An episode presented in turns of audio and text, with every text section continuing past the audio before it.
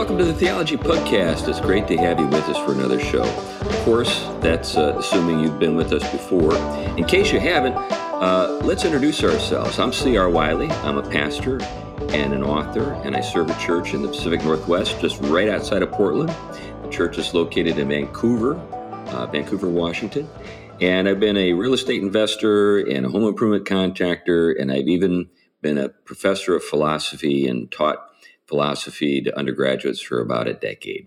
Anyway, that's enough about me. How about going to you, Tom, and then on to Glenn? I'm Tom Price. I'm a teacher currently. I teach at Gordon-Conwell Theological Seminary and other places. Teach theology, ethics, philosophy, and a few other things. And I'm Glenn Sunshine. I'm a retired professor of early modern European history, specializing in the Reformation. I'm also a senior fellow at the Colson Center for Christian Worldview, and my main gig is as a ministry associate for Reflections Ministries. Okay, well, today is my day, and what we're going to talk about is justice and reality.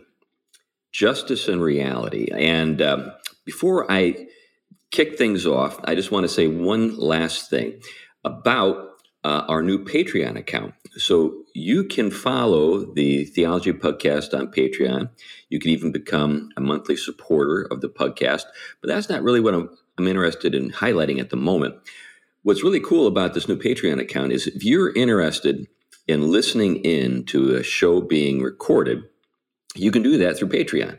So if you go to Patreon, I believe that there will be a way for you to access the show when it's being recorded, and you can even ask questions in the chat box and stuff like that. And we'll be able to see those questions, and perhaps even if we haven't gotten so wrapped up in our conversation, actually read them and respond to them on the fly. Anyway, that's the idea. So please check out our new Patreon page, and at that location, we'll let folks know when we're going to be recording, and if it's convenient for you to be part of our recording sessions in that manner, we'd love for you to join us. Anyway, there is a link in the show notes to the Patreon page. Anyway, let's jump into the subject. So, one of the things, of course, when it comes to the subject of justice, is there is a implicit and oftentimes explicit goal of treating everyone the same. In other words, people should have the laws applied uniformly and equally to everybody, regardless of their, say, social background, level of education, etc. But there is a sort of a speed bump to this ideal in our quest to get to that goal, and that speed bump is reality. You know, there are different ways that reality sort of troubles this ideal or gets in the way of its pursuit. One of the things that reality presents us with is that we're physically not all created equal. Some of us are taller than others. Some people are better looking than others. Some people are more gifted in certain ways than other people. And that's just the start. At an even more fundamental level, the human race is dimorphic. It comes in two types. Male and female. And there are things physically that men do that women don't do, and there are things that physically women can do that men can't do. I know this is all very radical and very, I think, unnerving to some people, but it's simply the case that women have babies and men don't. I know that that's news to some folks and triggers people, but the reason why it triggers people is the very point of this episode. It's because folks have an ideal when it comes to their understanding of justice that's out of touch with certain physical realities. And those physical realities just simply have to be either ignored or in some sense altered in order to accord with this notion of justice that I just described. Anyway, I want to get into that a little bit today, particularly in light of the recent Supreme Court decision that overturned Roe.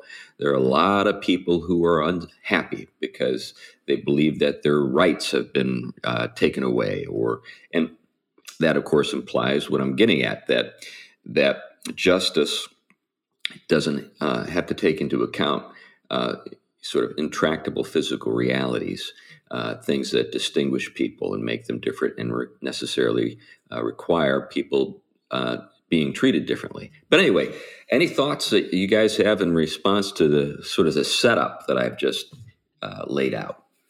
I mean, just on the just kind of running with some of the things you've said, I often see a kind of strong inconsistency that develops with people, that on the one hand, they embrace the kind of idea of the human being as having choice and their decision, all of the Enlightenment kind of autonomy as something that is being threatened and should be celebrated and therefore equally applied.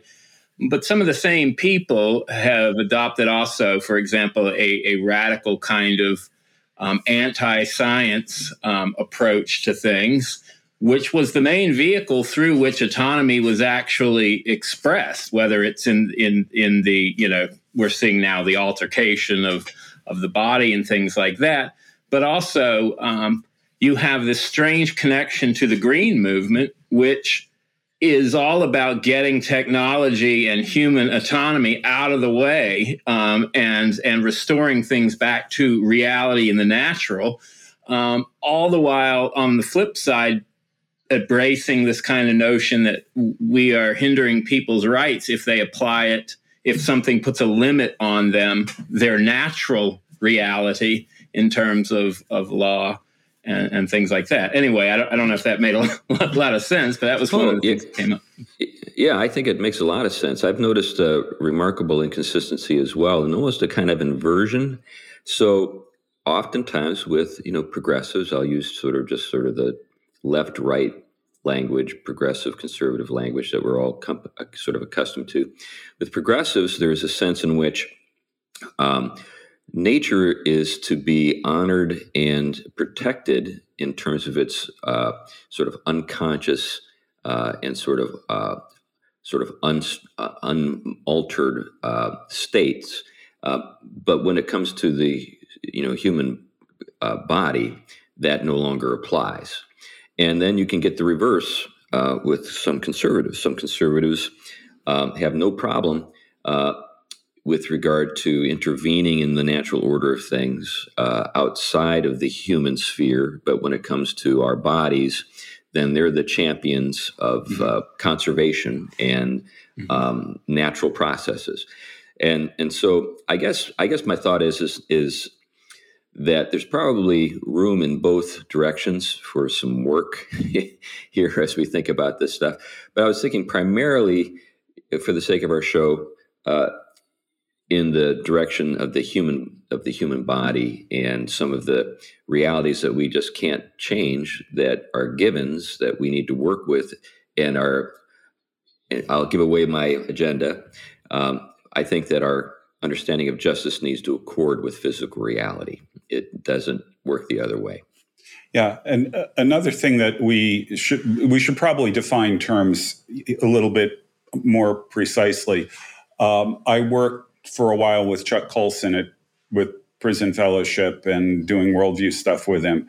And as a result, I've ended up working with this idea of justice and from a worldview perspective. And what we have to do first is distinguish two kinds of justice. There's retributive justice, which means if you do something wrong, how do you balance the scales? You know, that's associated with criminal justice, things like that. But it's broader than that. The other is distributive justice. And what we're dealing with here really falls in that category. Distributive justice has to do with how you allocate the goods of society in some sort of sense of a fair way. And there are a lot of different theories about what this looks like. What we're hearing now sort of across the board, even before you get into the Dobbs decision, is the idea of equity. Mm-hmm. The problem is the current definition of equity as it is being used is not the one that has historically been used with the issue of distributive justice. Equity today means everybody gets equal outcomes. Mm-hmm. Equity historically meant that you get the goods of society in proportion to your contribution. The more you contribute, the more you get back. Yeah, the weird thing about it is those of us who understand equity in the latter sense have been kind of blindsided by the popular use, because the sort of the traditional understanding of the term equity that you just described actually is in complete sort of it contradicts the popular notion. So it's one of these things where you say, I believe in equity, and I'm thinking what you just described. That people get what they deserve, right? Whereas and the reason that's not the case. The reason why now what they're calling equity, they used to simply use the word equality, an right. equal distribution of the goods of society. They've chosen to use equity because people have recognized a long time ago that equality doesn't really work. And so most discussions of distributive justice have focused around the idea of equity as historically understood. So what they're doing is they're co-opting the language, redefining it, and using it in such a way that it looks like the older writers who talked about equity as the proper approach to distributive justice are saying the same thing they are, when they're not. They've mm-hmm. changed the definition of the word, I think, deliberately in order to obfuscate the situation. Yeah, and I think the statement you just made about equality not working, well, it also sort of raises the question, what do we mean by working? So, for example, if we talk about, say, a game of basketball, there are a lot of things that play into why one team beats another team. But if we have sort of as sort of a starting point with regard to outcomes that neither team should win, but instead it should just be this. You remember the game called the Ungame? I don't know. It was like popular in the 70s. It was basically this sort of, I guess, hippie kind of idealistic game, or a game that was based on this ideal that no one should lose. And it was the dullest game you could possibly imagine because you're like, okay, nobody loses. All right, let's go do something else. Yeah. So as another example, there's a story that goes around, it's probably apocryphal, in which a professor said that he was going to average all of the test scores and give everybody the same grade. And, at first, there were some people who did the work and it sort of pulled the average up. But by averaging the grades, their work was worth less because they got a lower grade. So they stopped working and the entire class failed. Or you could say they all got an A, but no one actually scored any points because no one got anything right, but everything. But I get what you're saying. But if you can have a race to the bottom when you remove the incentives. Right. And that's why equality doesn't work as a form of distributive justice. Right. Now, the reason why I brought this up is their idea was, and this goes back to the sexual revolution, this is going back to the 70s, arguably the 60s, but definitely in the 70s, the argument is that women should be able to participate in sexual activities on the same terms as men. Right. And now, since men don't really necessarily have any long-term consequences themselves for engaging in sexual activity, women shouldn't either. But because of biological realities, there's the possibility of pregnancy. And therefore, abortion is necessary as a form of equity so that women can be as sexually active as men without consequence. Yeah, with as few consequences as men experience. Yeah. But that kind of gets me to my point that what we end up with is a kind of Procrustean bed. mm-hmm. Where something is cut away. And in this case, a human being is cut away. So we have a developing baby who is destroyed in order to sustain this ideal of justice. And it works in different ways, in different areas. If we say that, well, you remember Harrison Bergeron, the short story, and in that short story, who was it? Kurt Vonnegut. So Vonnegut, in that short, it's a great story, and it's available online. And it's very short, but it's very potent. He envisions a future in which equality is what we've just described. In other words, equal outcomes, nobody has an advantage over anyone else, which necessarily creates a kind of handicapping situation. So you had the handicapper general, Diana Moon Glampers. You know that she's a lesbian. But anyway, but in the story, Harrison Bergeron is the most talented, able man in the history of the world. He's a genius. He's physically awesome, and he's public enemy number one. So he has to be handicapped in a wide range of ways in order to prevent him from having any advantage over anyone else. So he has earphones that scatter his thoughts because it would be unfair for him to be able to think things that other people can't think. He has to have weights on his body to slow him down because it would be unfair for him to be stronger or faster than anybody else. And so he's just like this comic sort of figure. He's so good looking, they make him wear a clown nose. Just all these different things. And he breaks free. He gets out of prison and rips all of these handicaps off of himself and declares himself emperor of the world. And then Diana Moon Glampers kills him with a shotgun. But anyway, on national television, in front of his parents who are watching the show. But anyway, I've given it all away.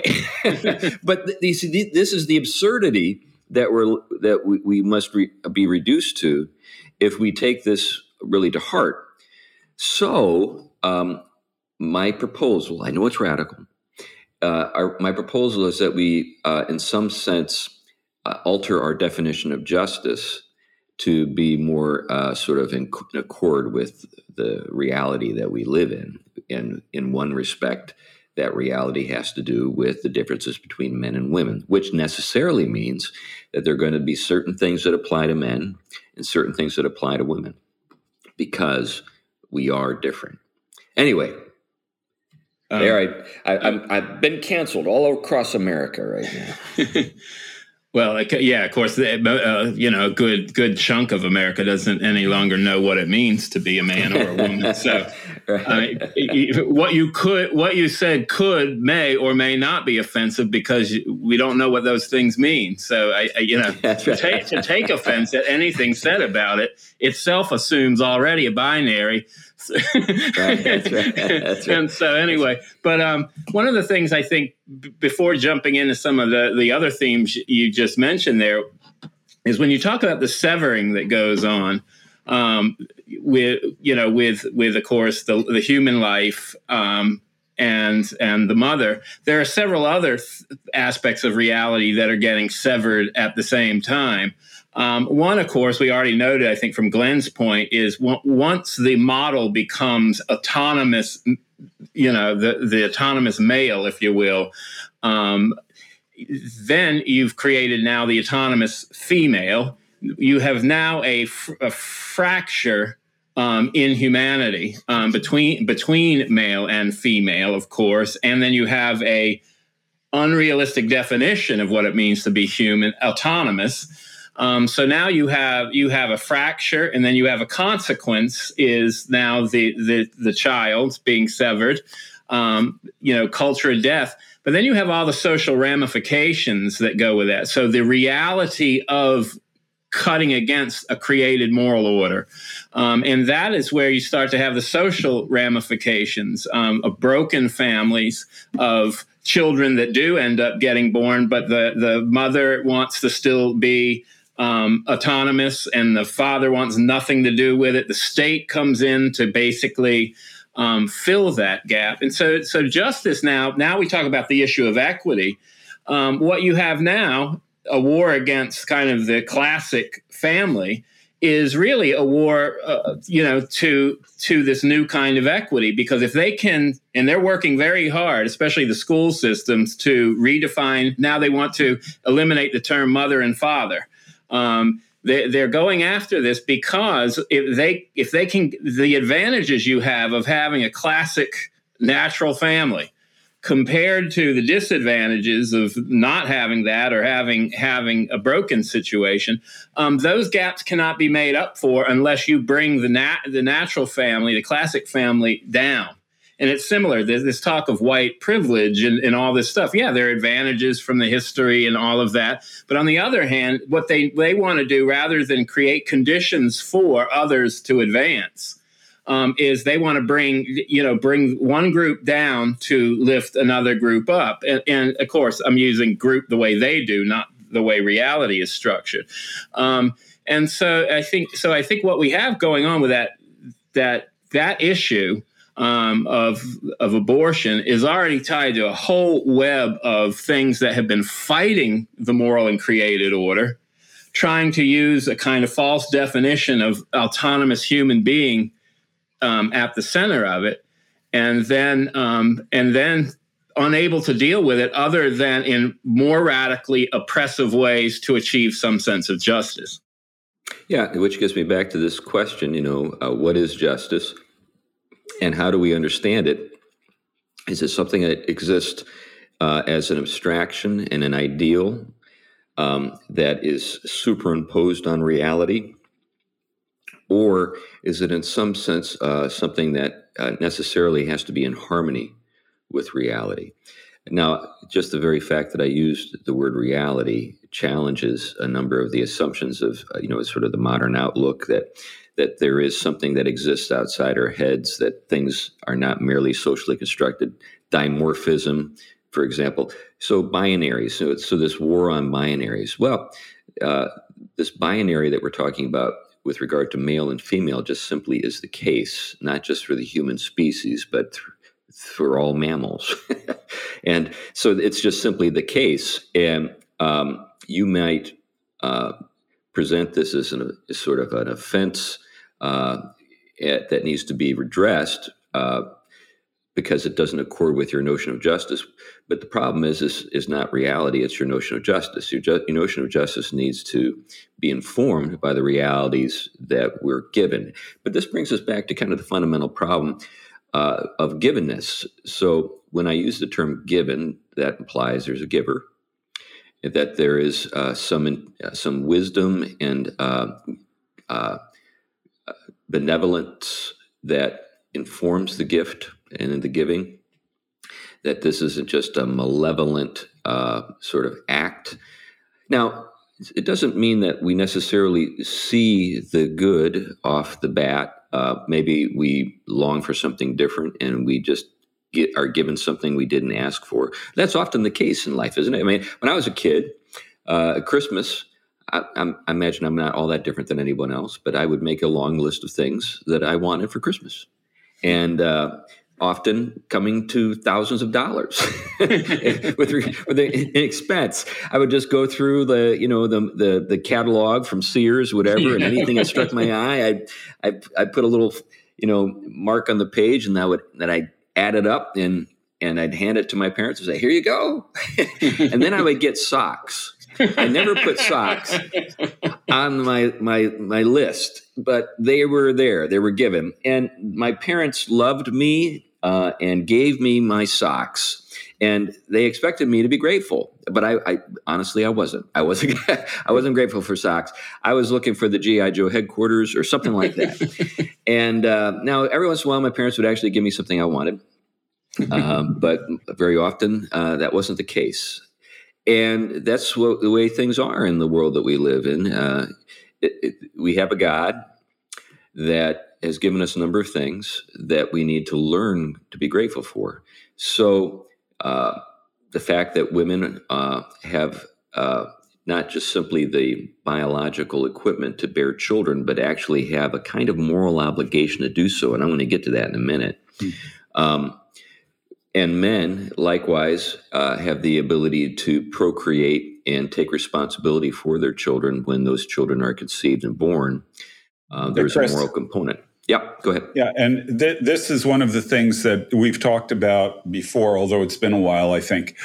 Teleology.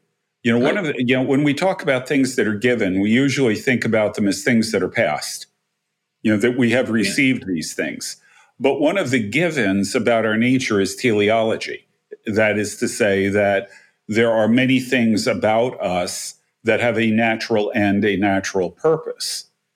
And when it comes to our sexuality, well, what do we call what is the biological term for the system that's involved in that? It's the reproductive system. Right. You know, that tells us right away that the natural end of sex, the proper teleology for it, is reproduction. And when we lose sight of that, when we lose sight of this as one of the givens, one of the natural ends, then it's not surprising when we're denying reality, biology, all of those kinds of things at that level, it's not surprising that we get screwed up in terms of thinking about justice, equality, and those sorts of things as well in this arena. Yeah, go ahead, Tom. I can see you're chomping at the bit. Yeah. Well, I mean, I wanted to do a little commentary on what Glenn was saying, because I think a related point is we also live in a very confusing moment in many ways. But one is we have what Lewis would often talk about is kind of the two different views of humanity that have been produced, if you will, in the Western world as it rejected the Christian vision, or even the classic visions, philosophical. One is that we're basically angels, right? That we transcend the body. In the true self is the angelic self, the spiritual, the feeling, depending on however you do it. And then the other side is the deterministic, that we're nothing but brutes, just maybe a higher caliber. So we're determined by our embodied endowment. And rather than the psychosomatic unity, which is to be in harmony, that's the classic Christian vision, we have a war going on. We have a war on one side for those who think we're basically angels trapped in a body, that we need to somehow transcend or bring the body in conformity to our Gnostic self, our ghost in the machine. So technology becomes a vehicle through which we can bring the body, which is raw material for this view, into harmony with it. And so you see this with maybe the trans agenda of altering the body, taking certain hormones, changing it.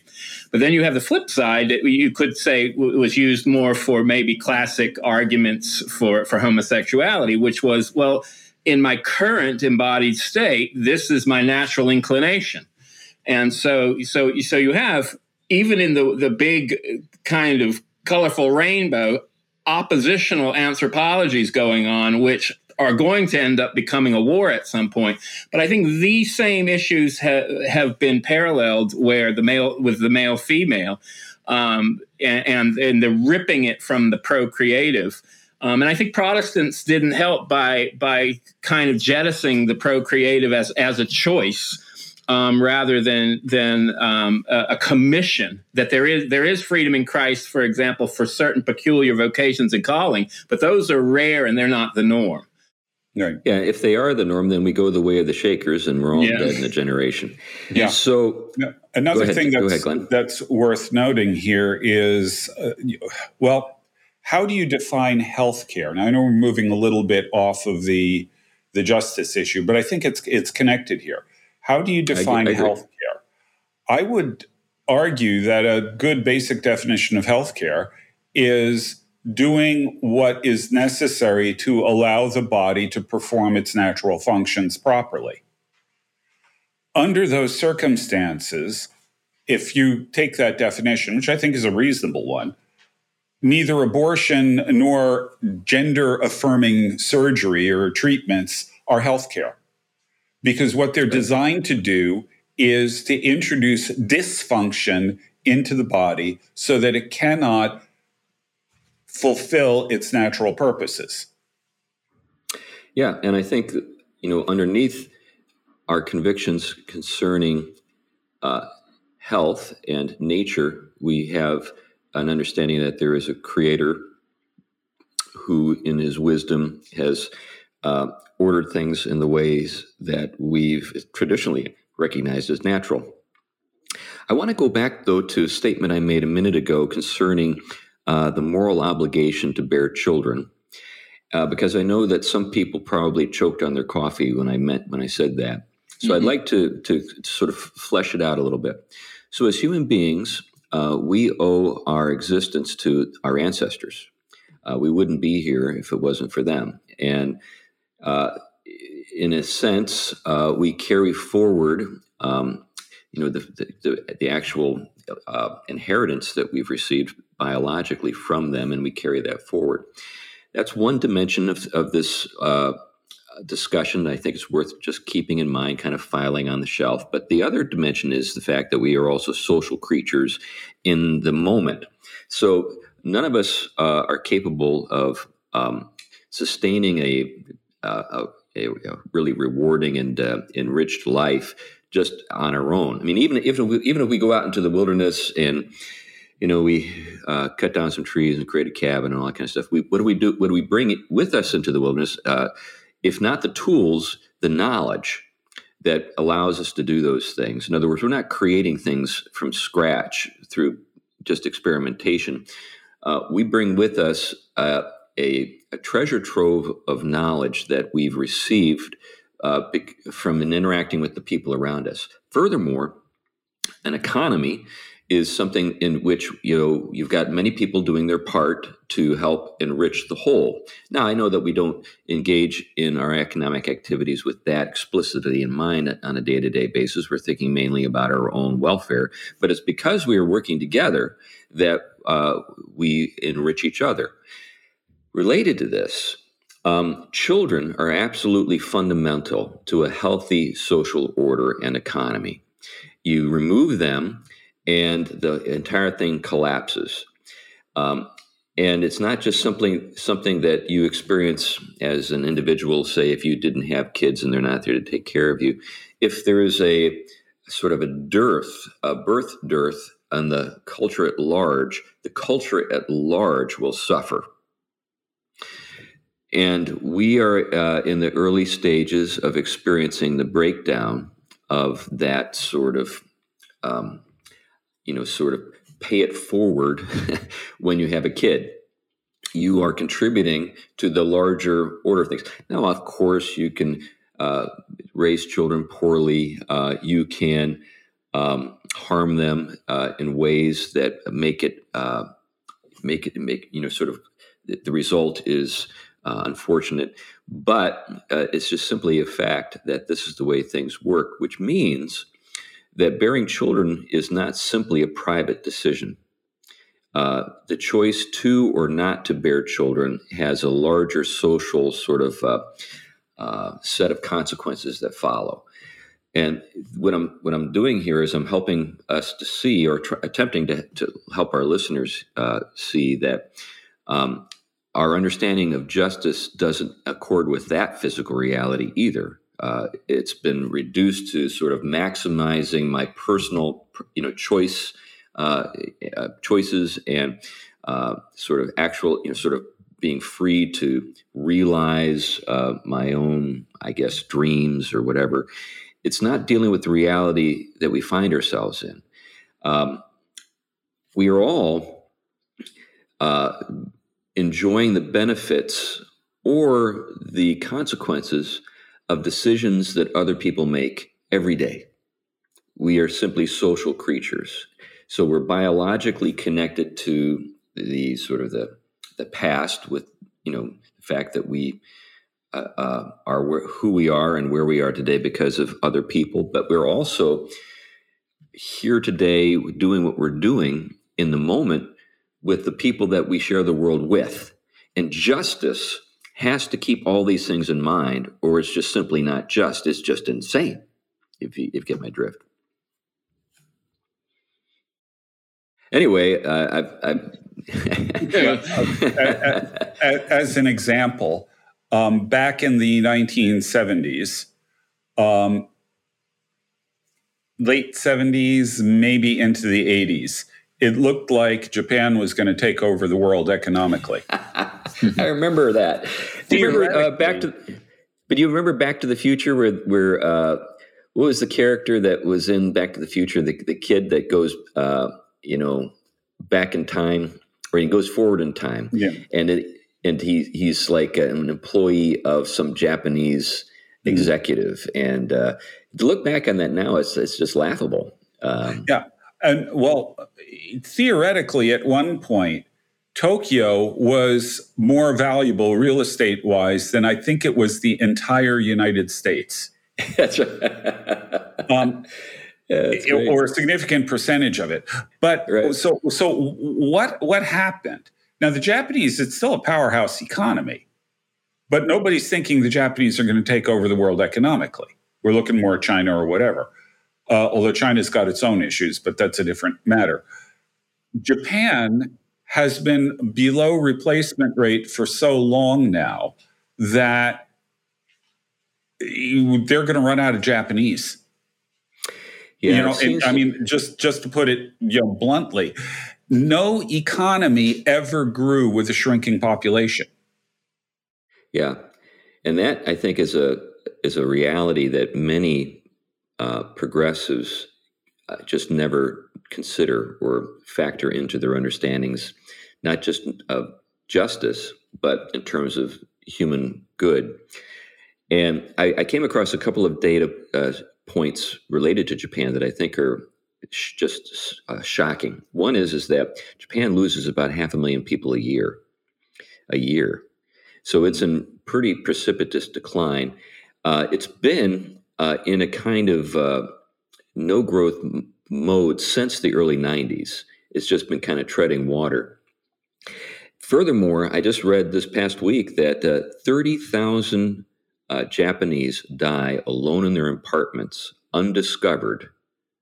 And the only reason that people know that there's a dead body in the apartment is the smell. 30,000 people are discovered every year just by the smell. That's a stunning. And there's actually a business now in Japan that exists to clean out those apartments. That's right. Now, lest we think that we can look down our noses at the Japanese, they're just ahead of the curve on this. Yeah. We're all on this same trajectory. Every part of the world. The only part of the world that I believe this is not the case is sub-Saharan Africa. But everywhere else in the world, even Mexico is not at replacement level anymore. Their population is in decline. So the people who propose solving our problems in the United States with immigration are just kicking the can down the road. People come to the United States, they work hard, and in one generation, they're as bad as we are. Yeah. In fact, their fertility rate goes as low, if not lower, than the rest of the American population. Yeah. And you're seeing this in even high population Latin American countries. I mean, families that, just a generation ago had huge amounts of children. Now their children are not having, a lot of them are not having any children, not just a couple or one, but none. And they're celebrating all this. And I don't think they have a clue what's around the corner and for them in their own life, but also what's coming within a generation or two. Yeah, my conviction, and one of the reasons why I decided on the subject for the show today, is that we are going to recover the hard way a more, I think, realistic understanding of justice, particularly as it relates to some of these matters that we're talking about right now. So, in an odd way, the recent decision overturning Roe may 20, 30 years down the road be looked back upon as like one of the most enlightened things that people could have done at the point in our history that anyone could have done. It was maybe it's even an inflection point. If we see, so right now, the second largest generation in America's history, the millennials, are at the childbearing stage of life. The baby boomers, we've passed that. We're all retiring and taking, our knowledge and our skills with us into retirement. Maybe they won't let us retire because of the need to keep the machinery running. But nevertheless, that's the situation we find ourselves in. If the millennials don't, and by the way, the millennials in the United States are an anomaly in the world. So the baby boom generation was not nearly as a fruitful phenomenon in other parts of the world. So baby boomers in, say, Europe just didn't have kids like baby boomers in the States did. Baby boomers in the States didn't have as many kids as their parents did, but they had more kids than, say, people in, Germany or other places in Europe or Asia, particularly Asia. I mean, I think that the fertility rate in South Korea is under 1. I think it's at 0.8.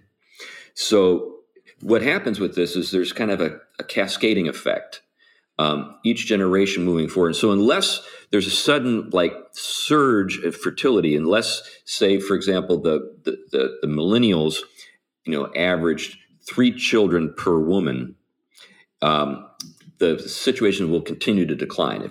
So even though we've got a fairly large, relative to the rest of the world, group of millennials, unless they get, the baby bug and get, productive quick, the thing is just going to continue to slide going forward. And what that means, and this is where I think, so like years ago, when conversations concerning reproductive health or, just having children or the sexual revolution, when these things would come up in, say, the 60s, 70s, I remember people would immediately go to the social costs and would talk about those things. If everybody does that, this is what will follow. That's what I remember people talking in that way. No one does that anymore. No one seems to have any sense of the whole or the implications of the behavior of a particular generation and how that will affect the whole.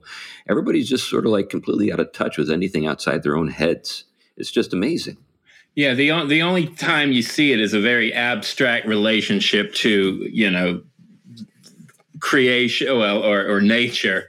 Right. The kind of, for some reason they want to make sure the planet is good for generations to come, but they're not replenishing it with generations to come. And so, and in many ways, there you see this oddity, this really, there is this strangeness to a lot of the kind of hyper-green agenda in the sense that it has this deep care for creation, but it sees the human as kind of the culprit. So they have a kind of functioning doctrine of the fall and depravity of humanity. They just don't have anything redemptive they don't see any imago Dei in humanity. And so you don't see the same people talking about how significant it is for the planet to actually be reproducing. You see them all trying to get rid of humanity, lower it, population control. Right. Yeah. Right. Have you ever noticed that people who say meat is murder never want to arrest lions? That's right. Right. I mean, that by itself demonstrates that they understand that human beings are different from animals. Mm-hmm. We have a degree of moral culpability, moral responsibility, whatever you want to call it, that other animals don't have. And They will say that that's not true. But if it isn't, I mean, lions don't care if they're eating endangered species. I've noticed that. I think that even there, They may reject the idea of the Imago Dei, but they sneak it in the back door because they argue we are, in fact, responsible. Okay. Now, because we are responsible, though, that's why we've got to cull the herd. We need fewer of us here because we are squandering the planet's resources. Every one of us uses way more than we should, and therefore we need to lower the population so as not to render the earth uninhabitable. That's their understanding. Yeah. The funny thing is, I know otherwise intelligent people who are still thinking we're living in Paul Ehrlich's population bomb. Oh, yeah. Yeah, I think that's right. I think that there's a kind of a hangover from the Club of Rome in the early 70s and all that kind of disaster film stuff from like, Soylent Green that really has captured the imagination and just won't let go. It doesn't matter. It doesn't matter what you say sometimes with some of these folks. Now, this brings up, the relationship between our notions and convictions concerning justice and abstraction and sanity and all that kind of stuff. There's that great line that's been attributed to I don't know how many different people, but whom the gods would destroy, they first make mad. And it's a great line because what it implies is that the destruction is self-inflicted. So what we're dealing with right now in our society is not so much a meteor falling from the sky or sulfur raining down on Gomorrah or something like that. What we're dealing with is just simply the sort of the outworkings of our convictions, and we're going to experience sort of the fruit of those convictions. The idea of you reap what you sow. We've sown a certain seed, and now we're reaping a certain crop. Is there any hope for us? Can we come to our senses? If history is our guide, there will be people who go down to the bitter end denying reality and just will die. And it's almost as though, that a generation has to pass. And we saw this, in the Exodus. Generation just has to pass in order for another generation to emerge that is able to learn the lesson that was on display with the previous generation. Will the younger people be able to disengage from the stupidity of their elders? That's what I'm wondering about. And maybe you have some thoughts on that. My hopes, at least at the moment, are not high. Yeah. Yeah. Another example, by the way, that most people ignore, Jeremiah's letter to the exiles in Babylon. I know the plans that I have for you, that thing that you find on coffee mugs and plaques in Christian Report. If you read it in context, what he's saying is, settle down, you're going to be there a while. It's going to be 70 years before you return. To translate that into real life, you're going to die in exile. Yep. The plans I have to give you a hope in the future are for your kids and grandkids. Yeah. You're going to die in exile. Yeah, Jeremiah 29 may be the most misused passage of Scripture in the Christian faith. It's misused in this sort of pietistic, nationalistic way that you just described, because sometimes people will use it as sort of a call to repentance and so forth.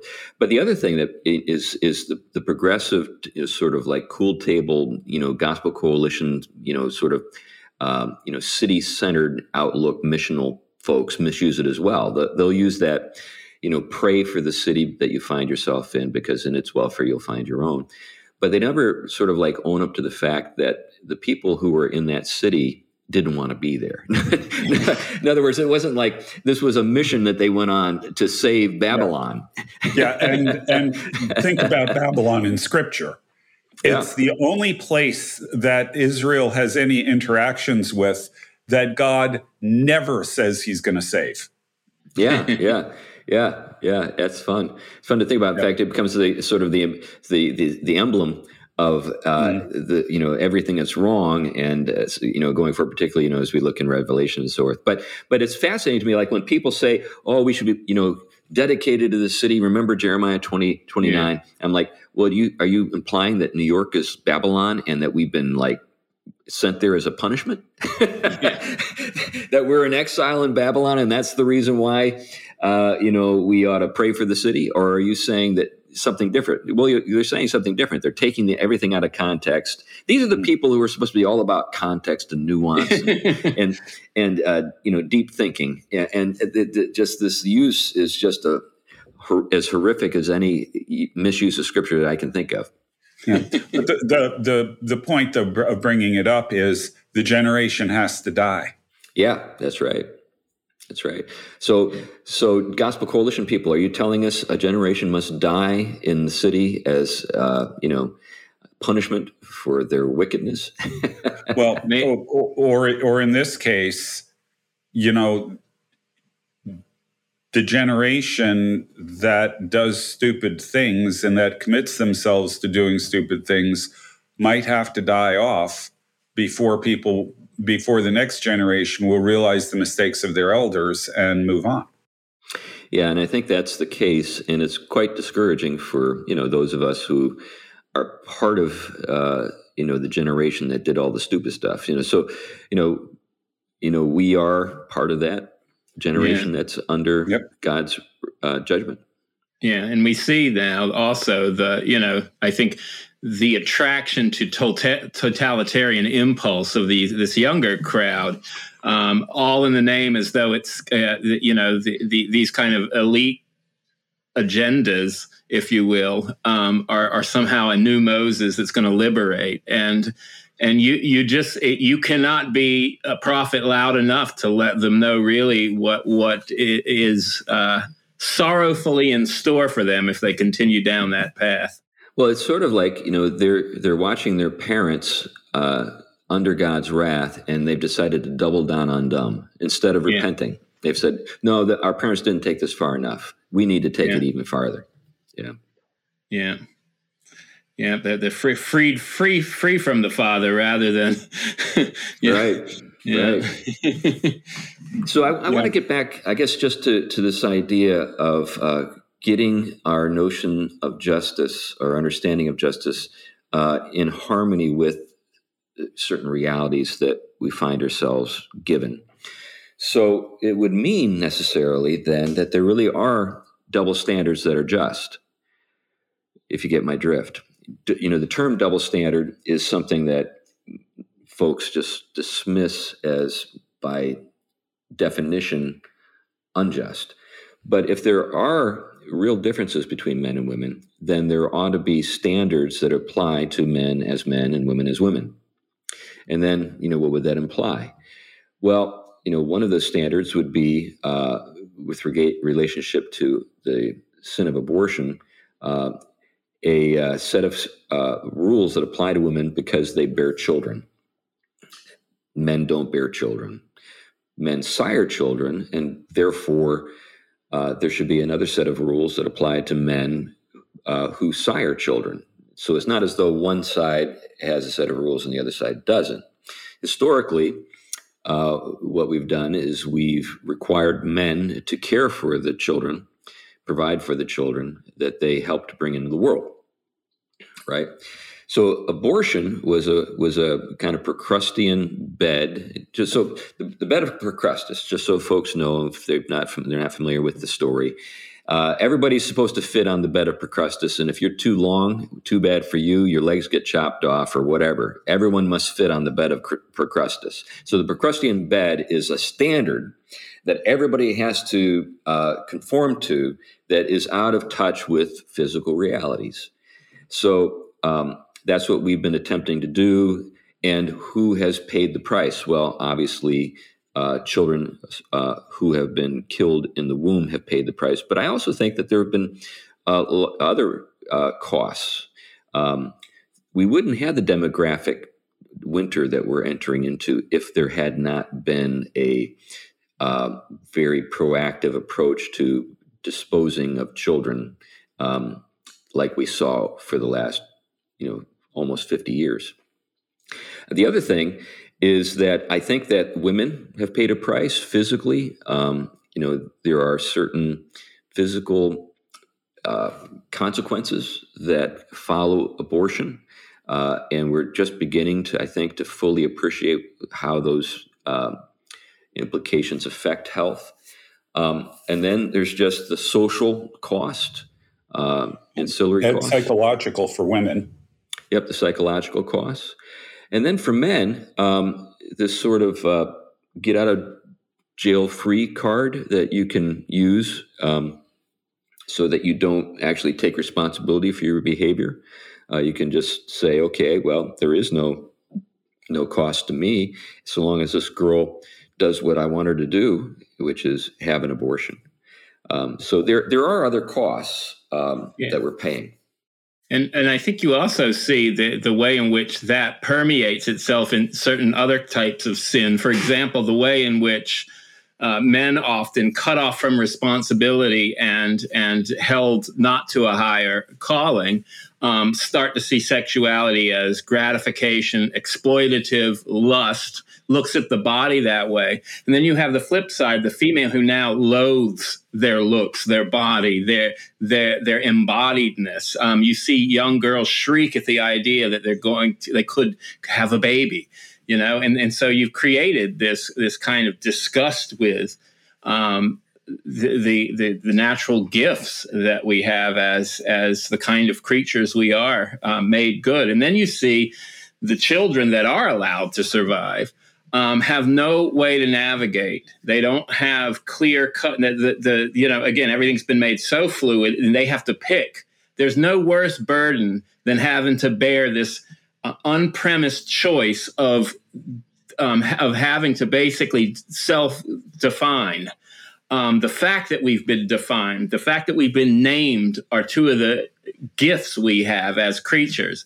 And when we've taken this away, we wonder why the children are on all of these medications and depressed and only have these grand visions, even if they're hated by the rest of the populace, to do something harmful to themselves or others to be recognized. And I think this all goes back to that same not holding the right kind of responsibilities to the kind of creatures we are, and the byproducts, the consequences of us not carrying through on that. Yeah, and I would add one other cost that is all too frequently ignored, and that's that abortion has also historically been a favorite tool of eugenicists. Yes. Yeah. You know, so right now, more black babies are aborted than born in New York. Yeah. Most Planned Parenthood clinics are in poor areas, and they say, well, that's because the poor need this, except they're in poor black areas, not poor white areas. Right, right. Margaret Sanger was a known eugenicist. And, this is worth another show later, but another cost that we don't talk about often enough, if we're really interested in racial justice, we should be fighting tooth and nail against abortion because it is being used to keep the black population down, because historically the eugenicists said they're undesirables. We don't want them. Yeah, I think George Grant has a book that just came out talking about Margaret Sanger. I think it was Killer Angel is the title of it. I think you can get it over at Canon Press. Hmm. Yeah. And then, of course, there are other ways in which just these differences should. So if our understanding is informed, if our understanding of justice is informed by the physical realities, these givens, then it'll be reflected in our laws. And it'll be our laws will be sort of intended to reinforce the goods that are in accord with these realities that inform justice, and this would create a whole different sort of, I guess, jurisprudence, kind of an approach to law, and even well, it would affect everything. And so my hope is that an ability to recover, or an interest in recovering a notion of justice, or an understanding of justice that's informed by reality, physical reality, would have a host of positive effects, that could play themselves out for a period of time. Anyway, that's all I had to say about the subject. But is there anything you guys want to add before we wrap up the show today? Yeah, I would just, your comment about double standards didn't sit well with me. I think the standard is you take responsibility for your actions and you take appropriate action with regard to the consequences of your actions. For men, that means standing up and being fathers. For women, it means not aborting your kids, having them. I would say that the principle that's there, the standard is constant for both of them, but it applies in different ways to the different sexes. That would be, I would be more comfortable thinking about it that way. So like two standards. But no, I know what you're getting at. I'm having a little fun with you. Anyway, anything else you want to say, Tom? No, I think. I mean, anything I would say would be up for another whole show. So I think I'll just save it, and do another show on it. All right. Well, anyway, thank you for listening to the Theology Podcast. We appreciate the fact that you've gotten to this point. You're actually listening to my voice right now at the very end of the show. And we want to just thank those who are listening, who give on a regular basis to the show. There are a range of ways to do that. We have people who give to us through the Fight Laugh Feast Network, and that's a great way to do it. We have folks who give to us through other platforms, and we're glad for that too. There's this new Patreon page. I encourage you to just visit it because it'll make you laugh for no other reason. There are levels at which a person could support the show on a month-to-month basis. And my favorite is Rousseau's Assassin. If you want to see what Rousseau's Assassin looks like, you need to go to the Theology Podcast Patreon page.